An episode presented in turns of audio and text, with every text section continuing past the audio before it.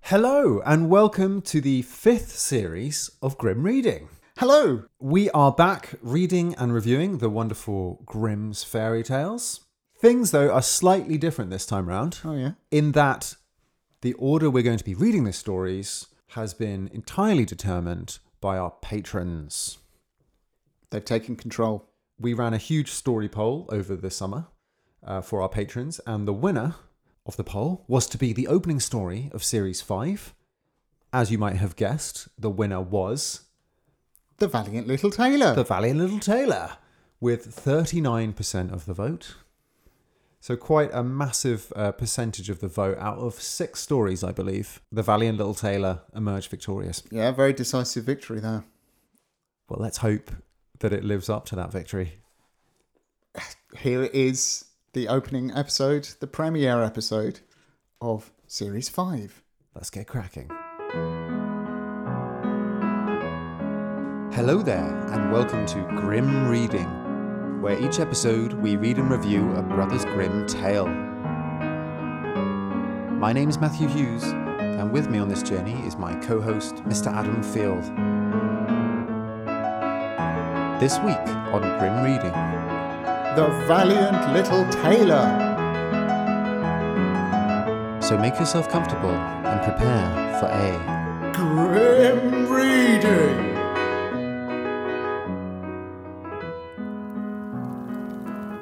One summer's morning, a little tailor was sitting on his table by the window.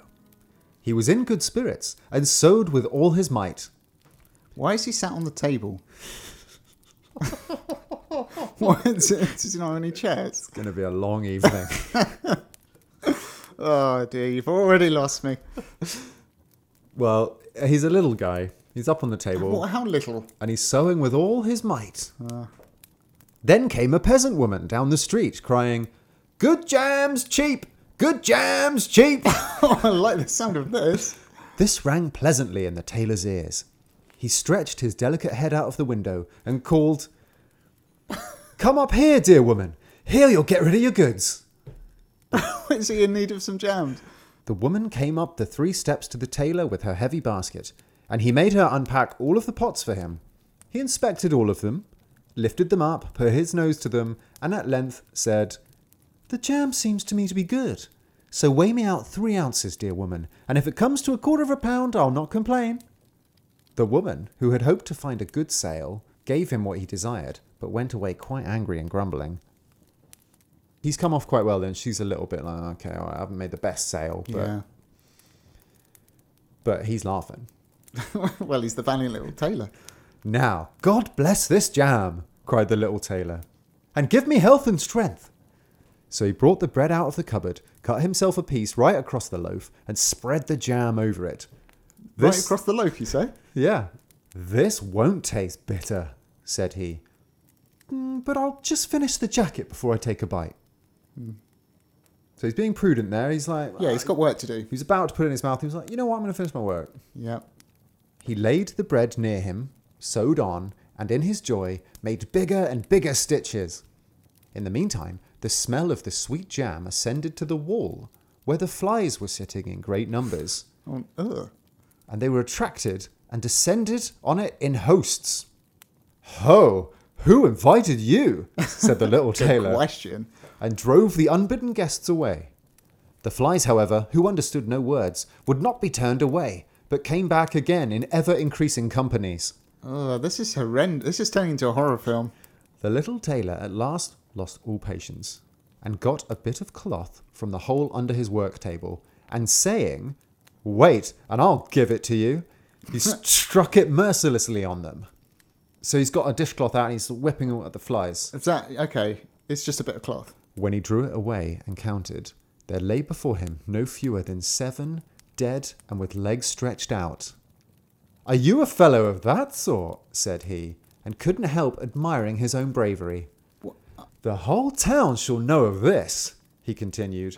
The, the whole world shall hear of it.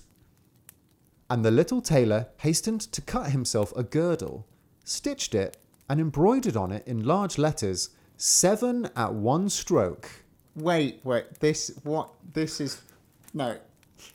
What? He's so proud of the fact he's killed seven flies. Mm-hmm. He's made himself a girdle. and embroidered on it seven at one stroke. Seven at one stroke. Because he killed seven flies And he, with one stroke. and he struts down the high street. Ba-dum, ba-dum, ba-dum, ba-dum. And people are like, seven at one stroke. What does that mean? Oh, thank you for asking. Well, I mean, don't get ahead of yourself, Sorry, Adam. sorry. Like, just let the story Okay, unfold, all I'm right? just- Okay. I'm enjoying it so much. But he, I mean, he's thinking along the similar lines. Yeah, yeah, yeah. And his heart wagged with joy like a lamb's tail. S- Sorry. A heart wagged. His heart wagged with joy. Oh, he's wagging his heart. What is that? What? I think I read that that was literally a phrase taken from a book by another author that the Grimms had read. So as they kind of developed this Interesting. story, they kind of peppered it with uh, like all these little phrases that you can literally trace to other books. Oh, wow. That they could just like, oh, I like that. It's heart wagged with And joy. one, one of them really liked the phrase, yeah, it's heart Heart wagged. wagged with joy. the tailor put on the girdle and resolved to go forth into the world because he thought his workshop was too small for his valor. so he, yeah, he's all right, Adam. He's he's outgrown his uh, Oh, yeah. and- his Yeah. workshop. He's, he's, he's too good for uh, sat there making little jackets and stuff. He's going to do this whole sort of talk show circuit. Uh, he's got this great anecdote about killing seven flies. Yeah, It's he's brilliant. got, yeah, he's got a few book deals. Yeah. Oh, yeah, yeah, yeah. They're going to do. Um, someone's. Uh, they're like bidding for the movie rights for a story. Yeah. He's gonna do a TED talk. That'll make you cry. Oh, oh, yeah. And Yeah. laugh. It's a be- beautiful Oh. story. This guy, Yeah. he's one valiant little tailor. Oh, it's so brave. So that's happened. So he's on his way out. Now, before he went away, he sought about in the house to see if there was anything which he could take with him. However, he found nothing but old cheese. and that he put in his pocket. In front of the door, he observed a bird which had caught itself in the thicket. That had to go in his pocket with the cheese. Now, he took to the road boldly, and as he was light and nimble, he felt no fatigue. The road led him up a mountain, and when he had reached the highest point of it, there sat a powerful giant looking about him quite comfortably. The little tailor went bravely up, spoke to him, and said, Good day, comrade. So you're sitting there overlooking the widespread world. I'm just on my way there and want to try my luck. Have you any inclination to go with me? The giant looked contemptuously at the tailor and said, You ragamuffin, you miserable creature. Oh, indeed, answered the little tailor and unbuttoned his coat Oh no! Oh no! You didn't. and showed the giant the girdle. what do you think of that? there you may read what kind of a man I am. Yeah. The giant read, Seven at one stroke, and thought that they had been men whom the tailor had killed, and began to feel a little respect for the tiny fellow. Nevertheless, he wished to try him first, and took a stone in his hand, and squeezed it so that water dropped out of it. Eh? Do that likewise, said the giant, if you have the strength. So the giant's picked up a stone and Yeah. squeezed it so the water comes out of it. I mean, And now he's challenged the brave little tailor. oh yeah. Let's see, see you put your money where your mouth is. Well, yeah, I mean, how do we think the tailor's going to handle this? I don't know. It's a bit of a step up from swatting some flies, isn't it? Wow, I don't how hold up much hope for the little fella. let's see how he fares. Is that all? said the tailor. Oh, he's got all the smack talk. That is child's play with us. Let's go. and he put his hand into his pocket, brought out the soft cheese, and pressed it until the liquid ran out of it. Faith, said he, that was good, wasn't it? The giant did not know what to say and could not believe it of the little man. So the giant think thought that that was a stone. Why did he think? Well, it it's looks a just bit like a stone. so old. The cheese looked like a stone. Then the giant picked up a stone and threw it so high that the eye could scarcely follow it. Now, little mite of a man, do that likewise. Oh, I figured this out. Well thrown, said the tailor. good, good throw. But have you seen this? But after all, the uh, stone came down to earth again. I'll throw you one which shall never come back at all. And he put his hand into his pocket, took out the bird, and threw it into the air.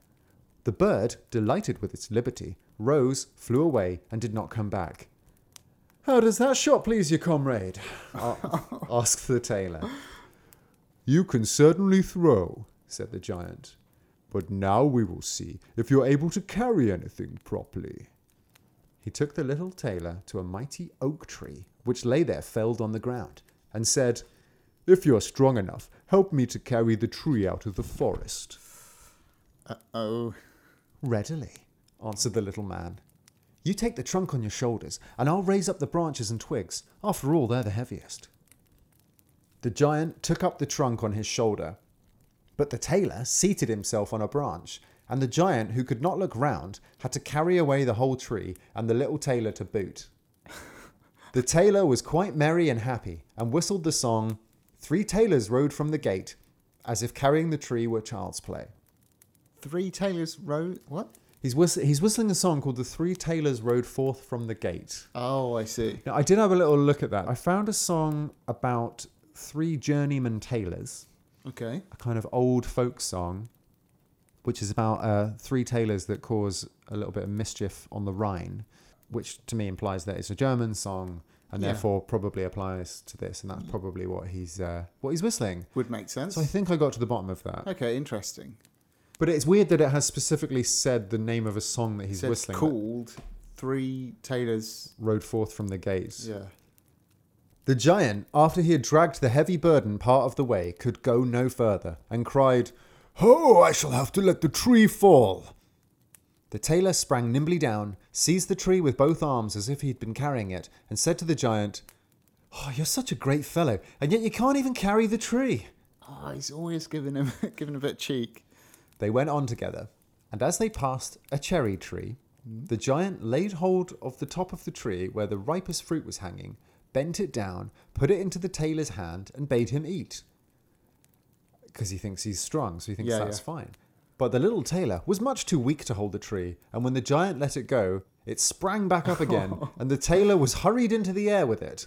Oh, I love it.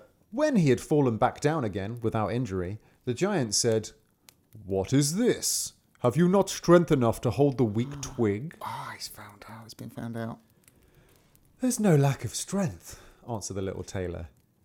Do you think that could be anything to a man who has struck down seven at one blow? No, I leapt over the tree because the huntsmen are shooting down there in the thicket. Jump as I did, if you can do it. The giant made the attempt, but couldn't get over the tree and remained hanging in the branches. So that in this also the tailor kept the upper hand. So just, just so we're clear, the tailor's Yeah. won there. Yeah, yeah, yeah. No, he's won Okay. every single situation. The giant said, If you're such a valiant fellow, come with me into our cavern and spend the night with us. The tailor was willing and followed him. When they went into the cave, other giants were sitting there by the fire, and each of them had a roasted sheep in his hand and was eating it. The little tailor looked round and thought, Oh, it's much more spacious here than in my workshop. The giant showed him a bed and said that he was to lie down in it and sleep. The bed, however, was too big for the little tailor, and he did not lie down in it, but crept into a corner. Wow, that's a big bed. When it was midnight, and the giant thought that the little tailor was lying in a sound sleep, he got up, took a great iron bar, and cut through the bed with one blow, and thought he had given the runt his finishing stroke. Oh, he wants to kill him. With the earliest dawn, the giants went into the forest, and had quite forgotten the little tailor. When all at once he walked up to them quite merrily and boldly. The giants were terrified. They were afraid that he would strike them all dead, and they ran away in a great hurry. Job done. Giants taken care of. Yeah, I feel like this is um a computer game or something. It's like he's completed that level. Ding. Level up. Yeah, XP exactly. gained. yeah. Yeah, no, he's done it. Yeah, he's taken those Destroyed giants. the giants. Made them look right fools. Taylor wins. Taylor wins. well, there we go. That's all s- taken care of. Yeah, job done. The little tailor went onwards, Okay. always following his own pointed nose. After he'd walked for a long time, he came to the courtyard of a royal palace, and as he felt weary, he lay down on the grass and fell asleep. While he lay there, the people came and inspected him on all sides, and read on his girdle, Seven at one stroke. Ah, said they, why is the great warrior here in the midst of peace? He must be a mighty lord. They went and announced to the king, and gave it as their opinion that if war should break out, this would be a weighty and useful man who ought on no account to be allowed to depart. Wow. Do, do you know what's going on? Um, they think he's a fearsome fighter and they want him not to work for them. The little tailor's just gone to sleep in a field. Yeah, because he'd been up all night avoiding the giants, hadn't he? Yeah. Townspeople came round, just looked at him, and just studied him, and they saw seven at one blow. They ran to the king and were like, "If we have a war king, I want this guy Yeah. on our side." Yeah, yeah, yeah. Let's get him in. The council pleased the king, and he sent one of his courtiers to the little tailor to offer him military service when he awoke. this is so insane. Hmm. Absolutely absurd. Oh, this is good.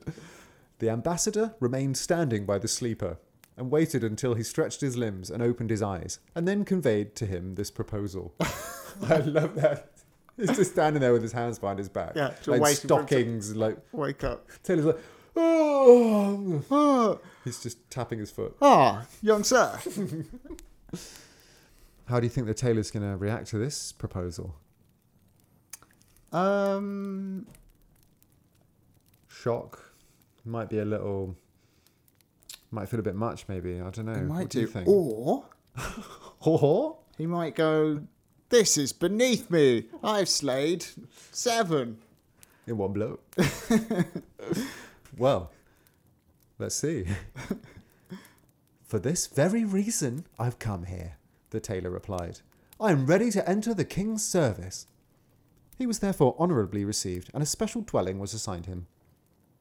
The soldiers, however, were set against the little tailor and wished him a thousand miles away. What is to be the end of this? They said amongst themselves. If we quarrel with him and he strikes about him, seven of us will fall at every blow. Not one of us can stand against him.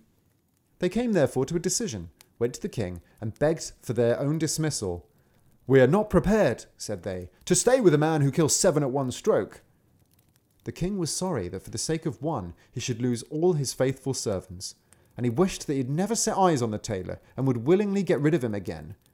But he did not venture to give him his dismissal, for he dreaded that he should strike him and all his people dead, and place himself on the royal throne. He thought about it for a long time, and at last found good counsel. He sent to the little tailor and had him informed that as he was such a great warrior, the king had one request to make of him.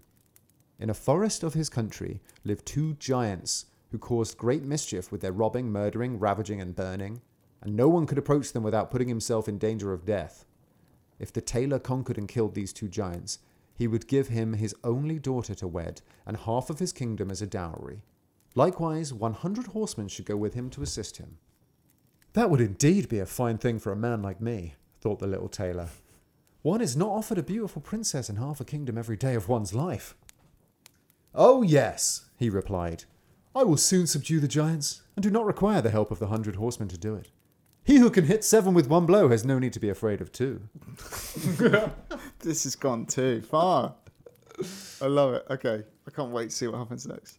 two he's dealt with one giant before. Please. Two? Please. This Give me is a going break. to be a cakewalk. He's yeah, just absolutely going to destroy this. Busman's holiday. Yeah. Oh, For yeah. this yeah, yeah. guy. For, for the little tailor. So the little tailor went forth, and the hundred horsemen followed him. When he came to the outskirts of the forest, he said to his followers, Just stay waiting here. I alone will soon finish off the giants. Sorry. I gotta stop laughing every time I read one of his lines. Sorry. It's just, uh, ah. it's just good, good value for money. The tailor is. He's so cocky. it's like out of control.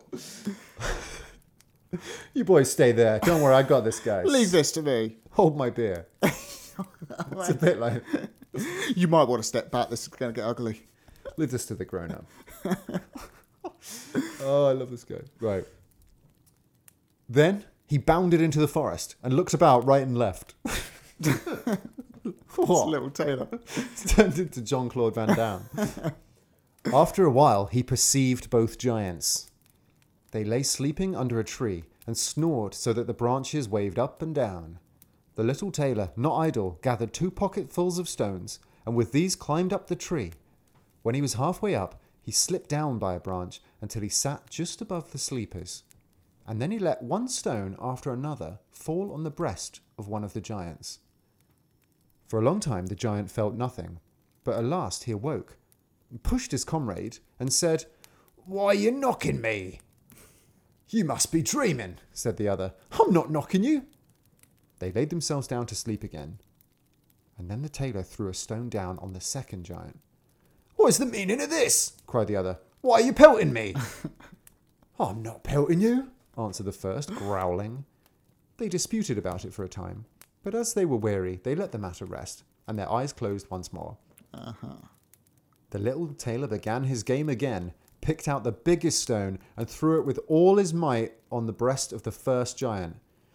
Oh, that is too much! cried he, and sprang up like a madman, and pushed his companion against the tree until it shook. The other paid him back in the same coin, and they got into such a rage that they tore up trees and belaboured each other so long that at last they both fell down dead on the ground at the same time. So, Then the little tailor leapt down. at the same time. That's handy, isn't it? Oh, it's a lucky thing, said he, that they did not tear up the tree which I was sitting on, or I should have had to spring onto another like a squirrel. But we tailors are nimble. so I could have done it if I needed to. It didn't happen, but had it happened, it would have been fine.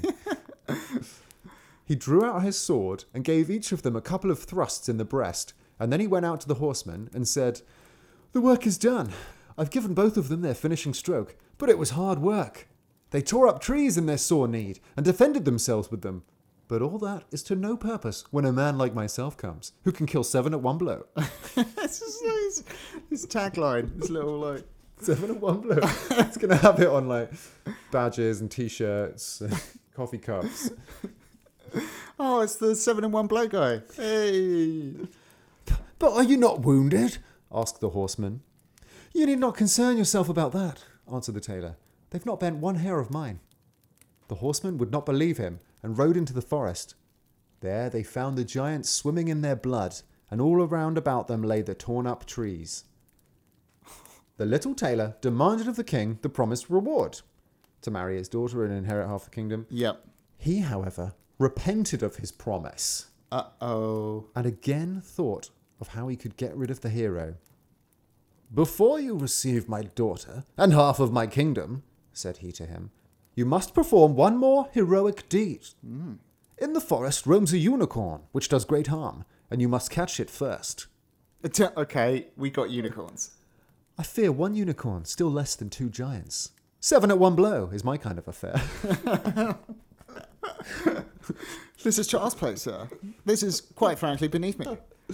He took a rope and an axe with him, went forth into the forest, and again bade those who were sent with him to wait outside.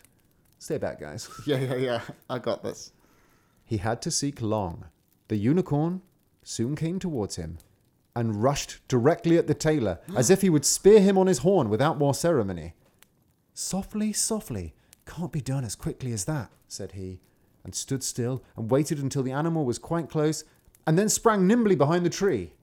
The unicorn ran against the tree with all its strength and struck its horn so fast in the trunk that it had not enough strength to draw it out again, and thus it was caught. It's, it's got its horn stuck in a tree. It impaled the tree, yeah. Wow. Now I've got him, said the tailor, and came out from behind the tree and put the rope around its neck. And then with his axe, he hewed the horn out of the tree. And when all was ready, he led the beast away and took it to the king. Wow. He cut the unicorn's horn off. Cut it off. Feels wrong. It does feel wrong, and I also think now it looks like he's just riding, he's riding a horse. Yes. like, Taylor, you bought me a horse. Where's the unicorn? No, I. Okay, it was a bit was a stupid. horn. it was a little stupid, but I cut the horn off. Okay, I'm sorry. But seven to one blow, that's my kind of affair. so he's done it, though. Yeah. The king still would not give him the promised reward and made a third demand. Uh huh. Before the wedding, the tailor was to catch him a wild boar that made great havoc in the forest, and the huntsmen should give him their help. Willingly, said the tailor. That is child's play. He did not take the huntsman with him into the forest, and they were well pleased that he did not, for the wild boar had several times received them in such a manner that they had no inclination to lie in wait for him. When the boar perceived the tailor, so he's found him, he's found the Yeah. boar, it ran at him with foaming mouth and wetted tusks, and was about to throw him to the ground. But the active hero sprang into a chapel which was near What? We can't just throw that in there. and up to the window at once, and in one bound out again. The boar ran in after him, but the tailor ran round outside and shut the door behind it, and then the raging beast, which was much too heavy and awkward to leap out of the window, was caught. It's just it's just Looney Tunes. Am I going it's mental? Da-da-da-da-da-da-da-da. Do you get what happened there? Yeah. The boar chased him inside the nearby chapel, Yeah. he, and as quick as the boar could get in, he ran upstairs, jumped out the window, and shut the door behind it. So now Yes. it's trapped in the chapel. Exactly. And presumably causing absolute pandemonium in the chapel, ripping up pews and destroying the altar. The little tailor called the huntsmen there that they might see the prisoner with their own eyes. The hero went to the king, who was now, whether he liked it or not, obliged to keep his promise. And the king gave him his daughter and half of his kingdom. Had he known that it was no warlike hero, but a little tailor who was standing before him, it would have made his heart even less happy than it was. The wedding was held with great magnificence and small joy, Blee! and out of a tailor a king was made. Wow. After some time, the young queen. You'd, you'd think that might be the end, Well, I, but w- I thought we were about to wrap no, up. no, sir. Okay. We're not quite done here. Interesting. After some time, the young queen heard her husband say in his dreams at night. He's saying his dreams. Matt, be honest now. This story's never going to end, is it? Uh, the jam feels like a lifetime ago. Doesn't it? It really The does. good jam cheap. yeah. A long time ago. He's come a long way. He's He gone from his really has. little workshop Yeah. to he's in bed with the queen, his wife. yeah, I'm glad you put his wife there. She is his wife. He's just in bed with the queen. Very old fashioned to be honest. It's just an extraordinary statement.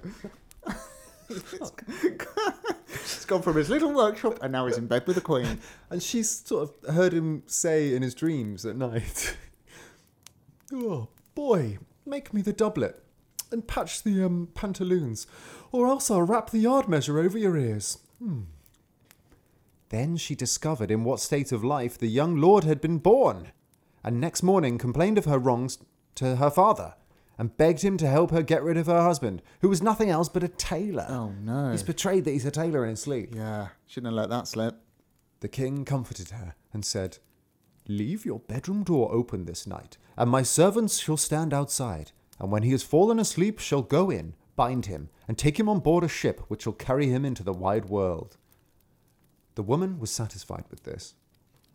But the king's armor bearer, who had heard all, was friendly with the young lord and informed him of the whole plot. It's got a man on the inside. Uh oh. I'll put a screw into that business, said the little tailor. At night, he went to bed with his wife at the usual time, and when she thought that he'd fallen asleep, she got up, opened the door, and then lay down again. The little tailor, who was only pretending to be asleep, began to cry out in a clear voice, Oh boy, make me the doublet and patch me the pantaloons, or I'll wrap the yard measure over your ears. I slayed seven at one blow. I killed two giants. I brought away one unicorn and caught a wild boar. And now I am expected to fear those who are standing outside the room? When these men heard the tailor speaking thus, they were overcome by a great dread and ran as if the wild hunter were behind them, and none of them would venture anything further against him. So the little tailor was a king and remained one to the end of his life. The end.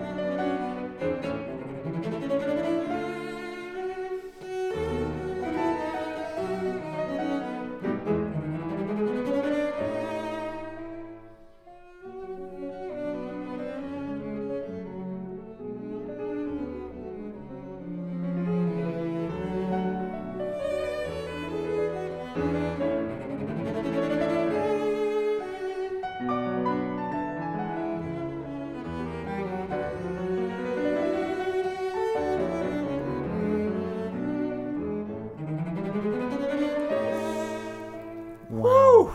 Wow, wow, wow. We're back We're back with a bang. with a huge bang. I don't know if it's just sort of like absence makes the heart grow fonder. If it's just the fact I'm excited to be back in the castle by the fire, reading some Brothers Grimm uh, fairy tales, or if that was just legitimately, objectively a fantastic story. But I loved that. I loved it. So glad to hear that. It's so good. Well, thank you, patrons, for kicking things off in style. Yeah. I think we can all agree. Excellent choice for for the first episode back. I don't want to like blow my own trumpet, but you know, I almost certainly had well undue influence, perhaps, on this. Uh, so That's you blowing your own trumpet. thank you. I was trying to keep it quiet. So, if you remember, we did our announce our patron poll. Yeah. So we all the remaining stories we have of Volume One of the Brothers Grimm. We've got six, seven stories left technically. Yeah. So we put them all in a poll, and then I said, "This is one that I'm excited about." And you think that's what swayed it? But you might remember that one of the reasons I possibly swayed it was I implied that it might be another Thumbling story. I see. It's not Thumbling. I I mean, he, he sort of becomes Thumbling because he's hanging out with giants. Yeah, if that yeah, makes sense. But uh, but it's definitely not Thumbling. I mean, Thumbling is even more obnoxious than he is. Yeah. If you can imagine that, they're they're different characters. But I think uh, I seem to remember I was I was sort of admonishing you like, why have you not picked the story called Yeah, The yeah. Valiant Little Tailor? Yeah. Especially when it could be about Thumbling. So you know, I mean, I feel a bit bad about implying that, uh, but it seems to have paid off. I think it's all worked out very well in the end. That what an excellent story to s- to kick things off with. Severed at one blow. I mean, there's so many things in that story that already feel iconic to me. I just I know. love it. I what love a it. catchphrase. Oh, honestly, Podcast fantastic. catchphrase. seven in one blow. I mean, had we picked this story early on, oh, yeah. it would have been very. Part of like uh, deep grim reading lore. Yeah. Oh yeah, yeah. it would have stayed with us, I think. I think so. That- I mean, you say Thumbling's more obnoxious. Well, I, th- I thought the valiant little tailor. He's very sort of James Bond. He, in his own mind, well, he's just sort of breezing through, Yeah. dropping these little witticisms. yeah, yeah, Like, yeah. That's child's play. You know, just sort of everything's kind of easy Oh yeah, yeah. and yeah. just making little quips. I think it's it's um it's a demonstration of how far you can get with nothing but extreme, obnoxious level of of confidence, isn't Yeah. Oh, what's it called? it? Fake it till you make fake it. it till you make it. Yeah, there you yeah. Go. Exactly. Fake it till you make it. Yeah. Although making it, now I think about it, Yeah. making it Yeah. consists of living out your days married to the queen who Yes. hates you and wants you dead. Well, I mean, that sentence was extraordinary, wasn't it? Um, yeah. You, you know the one I mean. The one Oh, where it yeah, yeah. says, The wedding was held with great magnificence and small joy, and out of a tailor a king was made. I mean, beautiful sentence. With a lot going on in it. Yeah. And I think that, so the first part of it is quite um, bleak, as I said before. Well, yeah, exactly. It's like, you know, what, what was it again? the wedding, much- the wedding was held with great magnificence and small joy. That's, Great what, Magnificent Small Joy, yeah. that's what you want from a wedding. Yeah, yeah, yeah. You probably want a wedding the other way round. Yeah, less about the spectacle and more heartfelt emotion and sort Exactly. of happiness. Yeah. I love his uh, final speech that he does, where he's like, "Patch the pantaloons and Yeah. I'll wrap you with the yard measure. I've killed seven at one blow, two giants. I've caught a boar and a And the- unicorn." The guys at the door are like, hang on, wait, he's talking about us. oh my god! Run away screaming. Slight plot hole with that. Okay, So the first time he s- he utters that first sentence, one we found of the evening. Yeah, he was dreaming.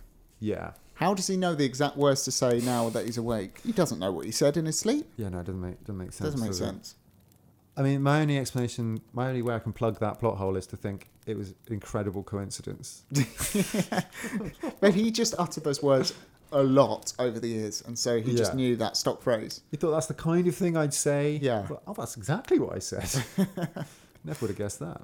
That those were, that was his catchphrase before he settled on seven in one blow. Yeah. Seven of one blue. Everyone needs a catchphrase. I, j- I- wow. I love he had it embroidered on a girdle. on a girdle. So you can see him like opening his jacket. Why? like, this is the kind of man I am. Seven at one blow. Seven flies. Okay. Okay, all right. There's a lot. There's a lot going on There's here, everybody. so so much to Quite a unpack. lot to deal with here Yeah. at the castle. We're just sort of trying to readjust to the grim wild. We really are. Okay. It starts off a woman selling jam. yeah, Th- good. th- I mean, uh, how we get from there to where we end up, I do not know. She offers him jam. He he opens all the jars and smells it like he's a, some sort of jam connoisseur. But he's like, "Oh, "This is good jam." Are we going to go through the entire I'm going story? to tell it again in this pace. No, so Slower than the actual. story. okay. I mean, uh, but but the truly disgusting image of like hordes of flies coming off. them. Why? it- it- He obviously doesn't. He's not a very cleanly person. Cleanly is that a word? I don't know. It is now. He's not a very clean person. Um, because his house is full of flies. They fly down. Imagine a big swarm of flies on this lovely little bread and jam. He. Now I'm going to say something potentially controversial. He gets seven. Hmm. I'd say that's on the low side. I don't even think that's that impressive. Carefully, who yeah, is you well, this say is what that, I Adam. mean. I, Carefully who is you it's say controversial. that. It's controversial. Oh my lord! If you swatted seven flies, would you be? Would you? would- What would you? What would you sew that onto? That's a very specific question.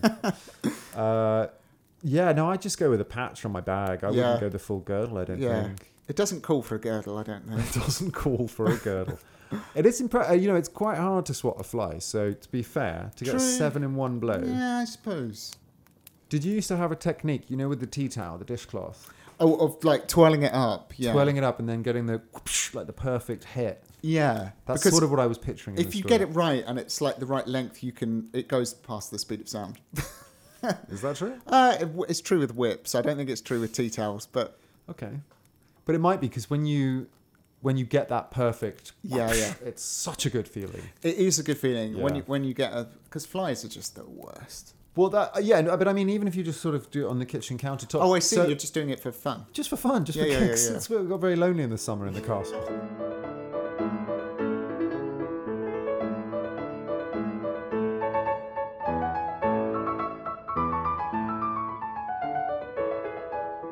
So, what was your what was your favourite bit of the story? There's just too many bits. There's too many bits. I, There is a that lot of that bits. whole opening was incredible. I just love that, and the fact that he's so pleased about that that he goes out to tell the world. I love him uh, stumbling across the giant, and b- and he says something like, um, something about, oh, you, you sat up here looking over the whole world, and he's like, that's where I'm going, like Yeah. the world. I'm off to the world. He's an ambitious little tailor. That that was great. That made me chuckle. um, so basically, okay, from then on out, you've got a series of battles, haven't you? You've got him versus the giant, mm-hmm. and Yeah, then ultimately the giants. yeah. Then it's him versus the two giants in the forest. Yeah, exactly. Yeah. Then it's him versus the unicorn. hmm Him versus the boar, Yeah. and then him versus the um, king's. The, right at the end, that sort of That's little sort of a little close- mini battle little closing challenge. yeah. epilogue, yeah. You know, I made a like flow chart diagram no, no to way. track them. I, I think you need it for this story, though. uh, I mean, I was going to get to it a bit later, but um, you know, now that you're sort of breaking it down, it is overwhelming, Yeah. and there is a s- potential slight problem with the number and the way that they're structured, which breaks kind of fairy tale rules. So, Yeah. so we have you know the bit with the fly, and then he goes out into the world, seven Yeah. at one blow, and he's out in the big wide world. And then you've got, as you say, the bit with the first giant. Yeah. and that's broken down into different challenges. So you've got the uh, squeeze in the cheese, Yep. throw in the bird, Yep. carrying the tree, and jump jumping over the tree. Yeah. Yeah, Just so extraordinary set of um, phrases. so those are essentially four challenges that you've got there. Mm-hmm.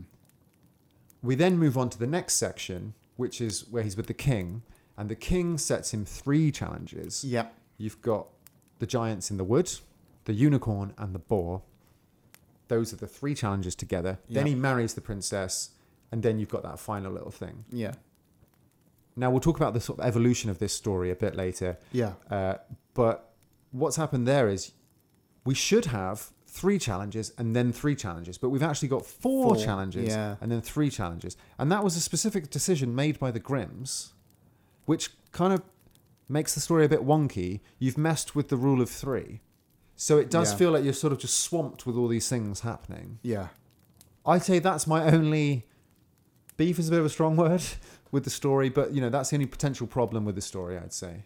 That it's gone a bit sort of shonky, wonky. Because it's broken the rule of three, or because it's sort of eh, you end up with too many challenges. Well, I think it's because it's broken the rule of three, Yeah. even though sometimes the rule of three can be a little bit tedious because you've got to go, go through the motions three times. Yeah. In this case, that doesn't apply because it's also great. Uh, Yeah.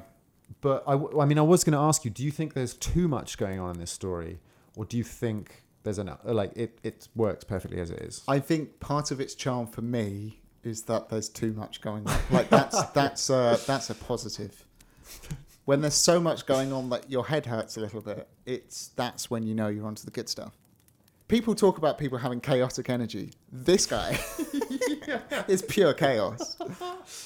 Oh, I love him. He's brilliant. It's so good. He's just so. I mean, you know, they're looking for a new Bond, aren't they? After Daniel Craig. I Yeah. mean, I think we've got a candidate here. Fanny and Little Taylor. He was born for that role. If Bond rocked up with a pocket full of old cheese and a bird, brilliant, absolutely brilliant. Seven at one blow.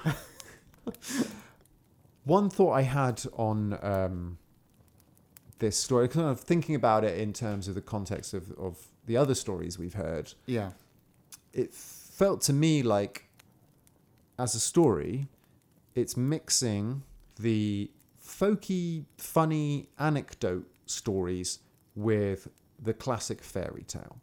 So we've come across before the kind of folk joke story where a peasant or some lowly person like a tailor, through some clever tricks and luck, defeats others and improves their station. Mm-hmm. So I'm thinking stories like The Little Peasant and Clever Gretel. that was that was There you yeah yeah just what I was thinking. And usually those types of stories, they're funny or comical and they're set within a smaller world as well. Yeah, And then we've also got the classic fairy tale where the hero heroine is at home, they leave home, they go into a forest, some magical stuff happens, they overcome a challenge and marry a prince or princess. So, I mean, there you've got Rapunzel, Snow White, the girl without hands, Yeah. the pink, just to name a few. yeah, yeah, So what I thought about the Valiant Little Tailor is it's like you have the fun folk comedic story, but you placed it in the framework of a classical fairy tale where he sort of goes through, deals with these challenges, and marries the princess. That's an interesting point. Yeah, and I'd say it's notable as well that uh, the class element in there as well stood Yeah. out to me. You know, for example, where it says, um, it said there was that line. It said, "If the king had known he was a tailor, he would have been touched his heart even more. He would have been even more sad Yeah. that his daughter had to marry a tailor." I know it's quite offensive to tailors, isn't it? And well, to just like working class Just to people. everybody. Yeah, But yeah, I think I- I guess my main point is I was a bit rambly, but my main point is like it's we've mixed two different types of stories together. Yeah, totally. And I think it's all the better for it. I think, like, I mean, obviously, like you said, the closest we've had to this is uh, the two Thumbling stories, particularly Thumbling's Journeyman. But, and uh, so I think Thumbling, it's like a funny story, and he has wacky adventures. But there's no question that Thumbling is going to like marry into royalty or like get the No. princess or anything. So this like takes it one step further into traditional fairy tale territory. Exactly, that's what I mean. Those Yeah. sorts of stories, the sort of comedic ones set among the lower classes, they stay in a smaller world. Yeah, Whereas this one puts it in the bigger world of the royals and the king, and you become the king. yeah, Normally, you don't get that in the sort of funny stories about, you know, tailors or peasants or whatever. yeah. I think that's part of why it's just so great.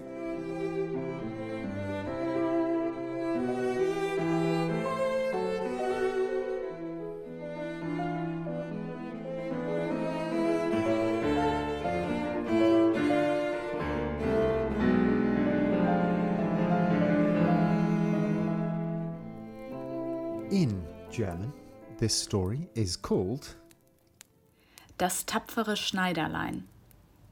Das tapfere Schneiderlein. Okay, I'm gonna take your word for it and Lisa Marie's word for it. Yes, thank you very much. That was uh, from Lisa Marie, our German language consultant. She's back for series five. Oh, Thank you, Lisa Marie. Al- Already on it. Matt, can you repeat that for me? What is it called? Well, I did. I told her I think I could have a good go at this one. Yeah. Das tapfere Schneiderlein, Wow. or the the valiant or brave little tailor. Sometimes it's translated as brave. This story. I feel like that's pretty equivalent. Yeah, absolutely. Yes, wording. Syn- synonym. Now I'm going to quickly, uh, as quickly as I can, take us through the development of this story. Okay. So the changes that the Grimms made to it. Uh, but I thought it worth reminding us all here at the start of the series that the Brothers Grimm weren't the authors of original stories, like, say, Hans Christian Andersen was. Sure. The Grimm's fairy tale collection was a mission to collect the folk tales, the stories of the German peoples. Yeah. And so they compiled their collection of fairy tales based on research of old texts and from oral sources that they had as well, people who told them the stories. Yeah. They had some reading groups as well, where they'd sit down and people would share stories. Uh, sometimes they got written submissions, sometimes friends sent interesting, obscure stories that they'd heard. And for the most part, I'd say they had a few families that they relied on. So that's how they got their fairy tales. Yeah.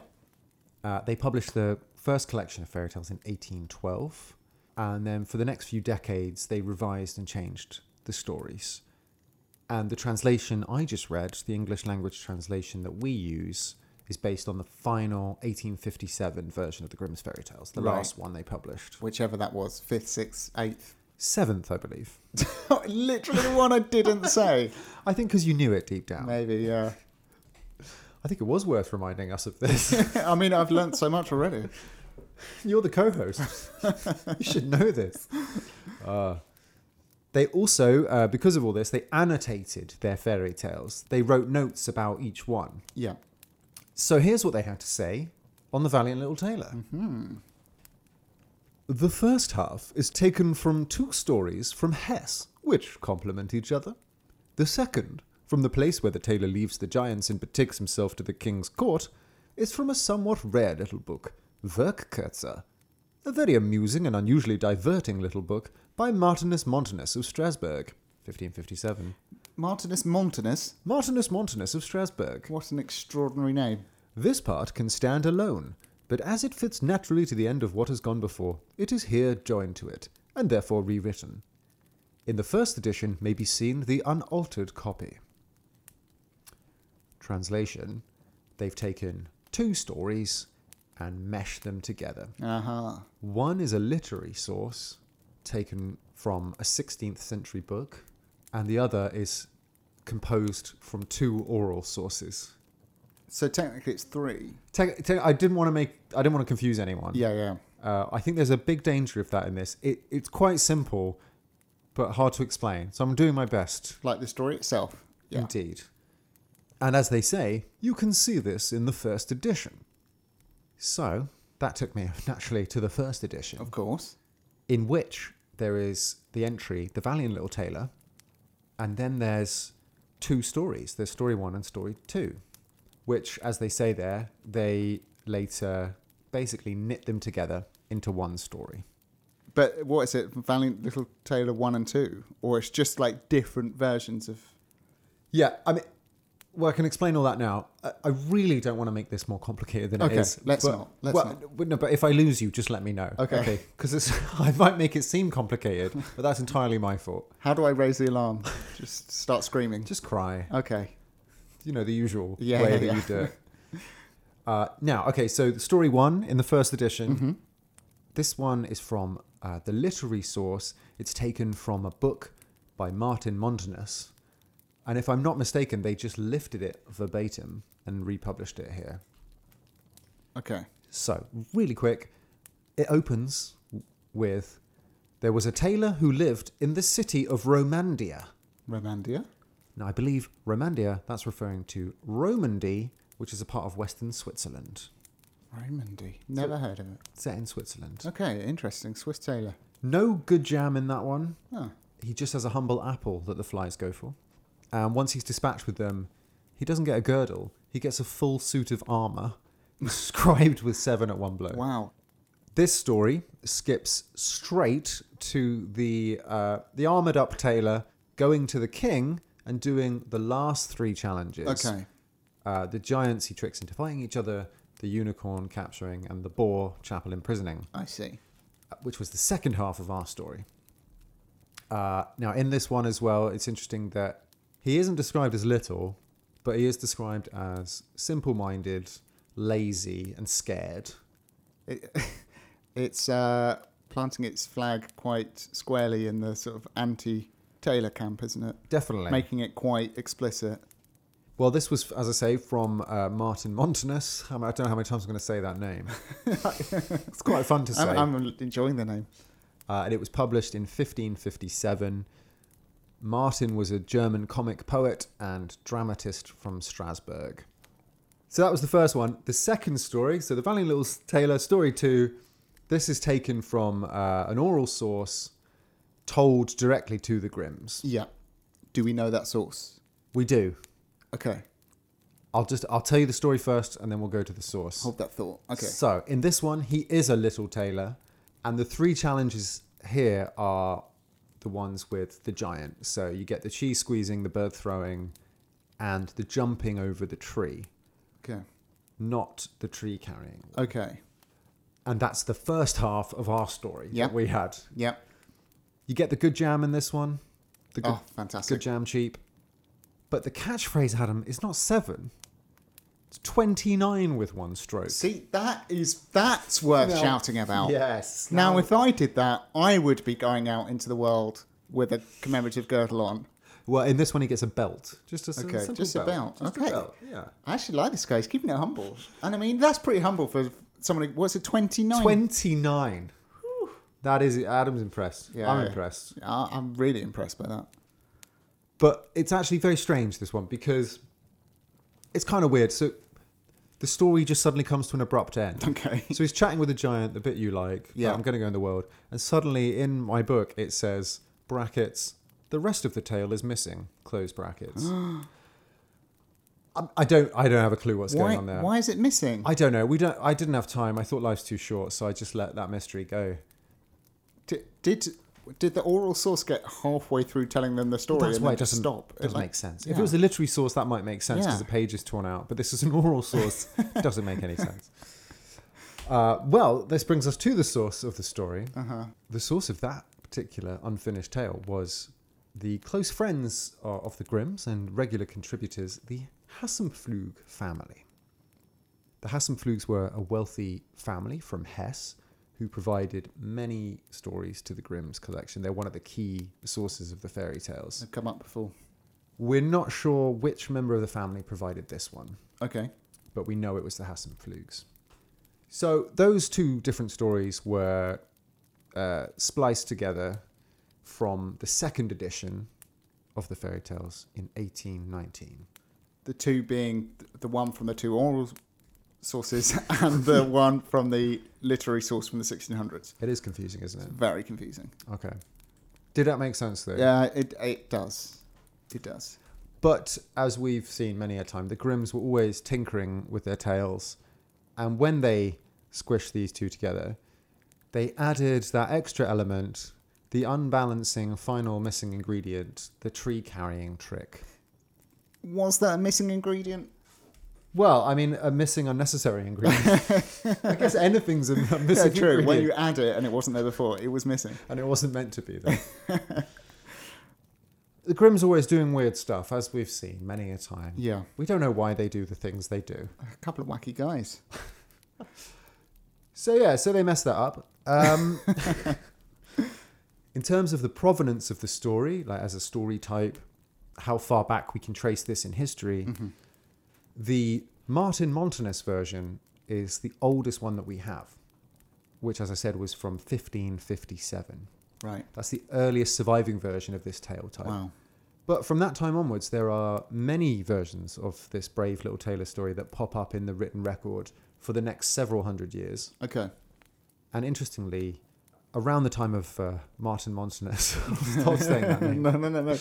Uh, keep going. So in that the early modern era, essentially the 16th century, this story is clearly uh, meant as a satire of the traditional medieval chivalric romances. So you have, in place of a gallant, valiant, strong knight Yeah. rescuing a princess, you have a lowly, stupid tailor. It's a, it was a funny, satirical story. Okay. Making fun of grand stories of brave acts. And that might explain as well why he's got the suit of armour as well. Okay, yeah, yeah, yeah. That yeah, that makes sense. So that's where the story begins and survived right up to the Grimms and beyond. The Disney film The Brave Little Tailor won the Oscar for Best Animated Short Film in 1939. What? I did not know there was a Disney version of this. There is, and it's Mickey Mouse as the Brave Little Tailor. Wow. I think it's on, on YouTube in full. No way. Yeah, so knock yourself Gotta out. check that out. In fact, up until the 2010s, the 2010s, every decade since the 1930s has had a film adaptation of this story Seriously. until the 2010s. Wow. It's not too late for the 2020s though. We can we can bring it back. Yeah, why do people stop? That's fascinating. That's amazing. I just had a random thought. I was just it's just a random thought. When was the last edition um yeah, last edition of Kindred and House Market? 1857. I think. 1857. Okay. So, that, at the time of releasing that film, 1939, that would make that story about uh, 82, no, 82 years old. I'll take your word for it. So, that would have been as old to them as something from 1940 would be to us today. Whoa. So basically, that film. So that film is as old to us. That Disney film is as old to us now as the Brothers Grimm published tale was to the filmmakers. Isn't that insane? Absolutely bonkers. It feels like a bigger leap from the mid uh, Yeah. 19th century sort of Victorian era to Disney Oscar winning films than Disney Oscar winning films to now. Totally. I, and I think there's I think there's a psychological barrier in my mind of sort of anything pre 1900 as just sort of history, even though that's obviously not how it works. And everything 1900s onwards is sort of like Modern. yeah, modern. And there's this like dividing line, maybe like Queen Victoria or something. Or, Mm-hmm, And it's it's just stupid, isn't it? it? do- It's not how it works. No, yeah. Um, Well, I mean, anyway, j- well, yeah, long story short, Adam, the Grimm's Valiant Little Tailor comes from two places Yeah. an oral source, the Hassenplugs of Hesse, and a literary source, Martin Montanus.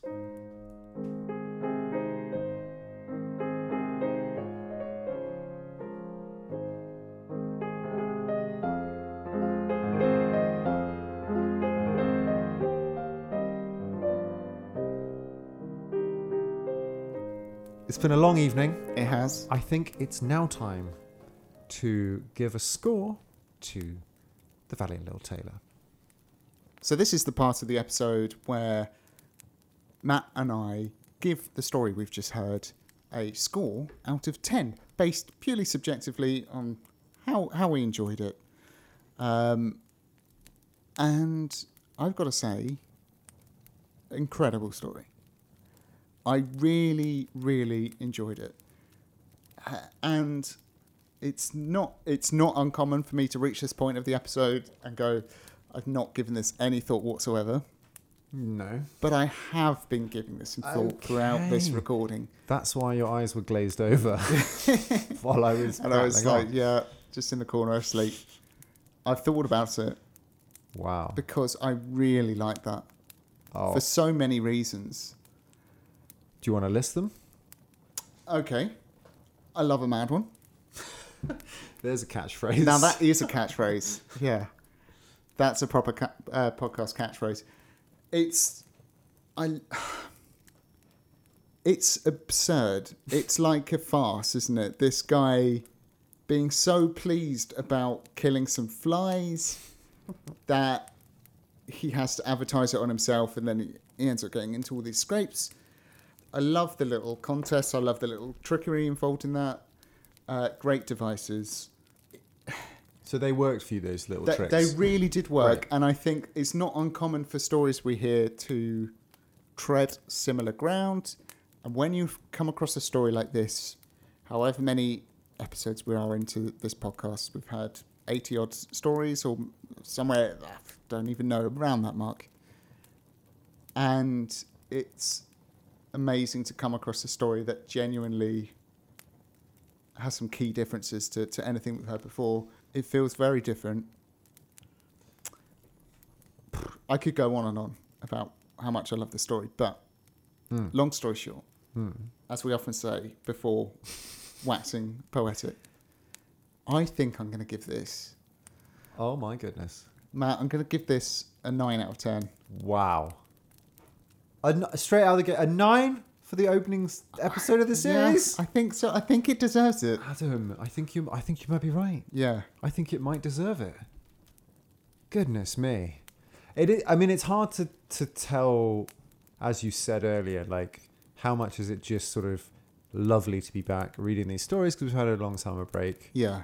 How much influence does that have? Yeah. If this were at the end of a series, we were jaded.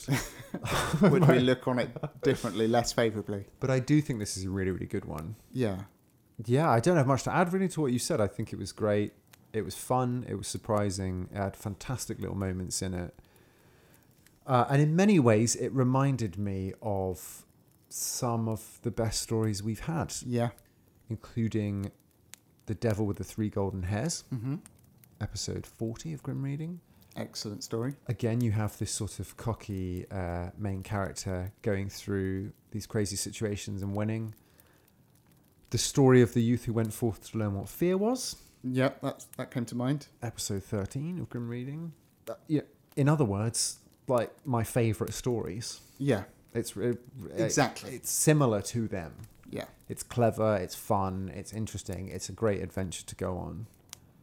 I, I often think it comes down to as well how it goes on the night Yeah, because I you know I read these stories a lot and sometimes I think this is going to be great and it doesn't really connect with you and then Yeah. other times I'm like this isn't great and And I ended then- up loving it. and you end up loving it. This time it's worked. The stars have aligned. Stars have aligned, everything's worked. Nine. I'm gonna go nine. Look at that. That's an 18 out of 20. Wow. That is top tier. No question. Th I mean, I think I don't have the uh, leaderboard to hand, but I'm I'm that's top three material. I think. Yeah. Wowzers. I know, and it does. There's a little part of you that feels a little bit sick now, I'm imagining. Same with me. Like, oh dear, what have we done? But no, it's a good story. That's the thing, isn't it? It's really great. I've just checked our uh, stories, uh, our spreadsheet with all Yeah. our story scores on it. Adam, that is now joint second place Okay. in the overall story scores Okay. with Hansel and Gretel Yeah. and Little Red Riding Hood. Okay. That feels slightly insane, It does. but what a way to start a series. Yeah, I mean, start strong, right? Yeah, and let the controversy yeah, I know. unfold. Well, let us know what you think of that. Are we insane? Is that the right thing to do? I feel a little bit ill now. Hey, look, you know, seven at one blow, that's our kind of guy, right? Exactly. That's our kind of story. Yeah. I'm standing by that. Yeah. I think that was a good story. It's a story that starts with a tailor buying some jam and ends up with him in bed with the queen. What more is there to say? It's, yeah, come on. Fantastic. What a fantastic start to the series. Amazing. I'm so happy to be back. So, now, excellent story. Great way to start the series. Uh, as Matt said before, this was the winner of our Patreon poll. We have seven stories left of Volume 1 to read, six now that we've ticked off The Valiant Little Tailor. So that was the winner of the poll, but now it's time to announce what the next six stories are going to be in Series 5. based on the voting in the story poll. Exactly, exactly right. So, Valiant Little Table is the winner. That had 39% of the vote. Next episode, we will be reading Frederick and Catherine with 27% of the vote. Interesting. I'm excited about that one. After that, we have The Tailor in Heaven. It's another Taylor. It's another Taylor. 16% of the vote there. Into uh, a Taylor in heaven. What's he? Who is it? The same Taylor? Why is he in heaven? Could that be a sequel? I mean, don't, don't, don't hurt me now. don't build me up. You Just just thought to- eighteen was a high score. Uh, Wait till we get to that one. Oh, I'm not going to sleep now. And then we have shock horror, a draw between Faithful John and the two brothers with 8% of the vote apiece. Wow. Now the good news there is that Adam, that means not all your story choosing responsibilities have been taken away this series. I think it's only fair that you will have to choose between them, which we read first. Yes, in the event of a tie, I think it reverts back to me.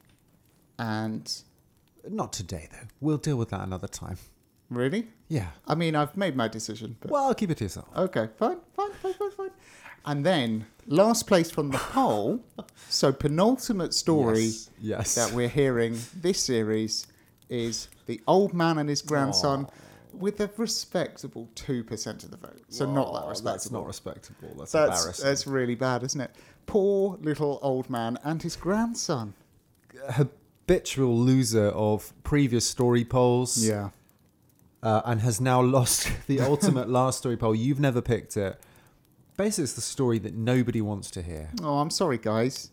I- I'm talking to the old man and his grandson. That's close. Um, and then, with zero percent of the vote, because no one voted for this, this was a decision we made uh, a while ago.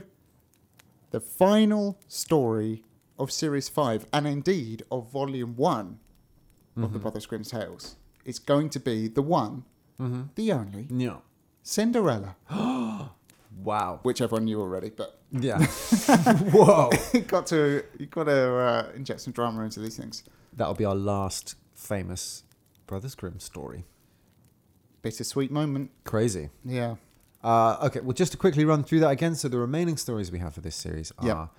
Frederick and Catherine, The Tailor in Heaven, Faithful John and the Two Brothers, The Old Man and His Grandson, and rounding things off with Cinderella. Yes, exciting. So it's going to be a great series. and it's shaping up very well. Certainly is. I mean, I really hope it's not all downhill from here. I But, certainly uh, hope not. Thanks so much uh, for joining us and for sticking with us. If you've waited patiently over the summer, we you know, we don't normally, even though I blew my own trumpet earlier, we don't normally blow our own trumpet too much. But uh, I thought, you know, at the start of the series, it's a good opportunity to remind listeners that you can join our Patreon, where you'll find our patron-only podcast, Grim Fables. Yeah. where Adam reads Aesop fables, and I sometimes share any extras that didn't make uh, our grim reading episodes, any sort of extra material that we didn't have time for. Yeah, it's good fun. We also do the odd movie review in them. Yeah. Uh, we're actually planning on a, a movie review uh, this month or next month. Haven't actually told Adam that yet, but uh, that's uh, in the works. It's exciting. And you'll also get access to our special episodes that we do on non grim stories. So far, we've had The Pied Piper and The Little Mermaid, Yep. which we did this summer. That was an excellent episode, Little Mermaid. Also, over the summer, we've been quite busy. We produced an eight episode limited mini series for our higher tier patrons The Voyages of Sinbad the Sailor. That's just so much stuff. Ah, I mean, what excellent value! Uh, it really is. A lot happening at, at Castle Grim.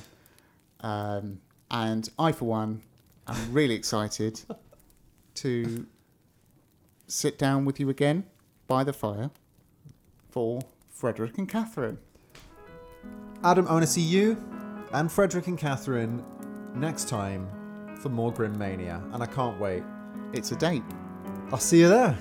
See you next time. See ya. Bye. Bye.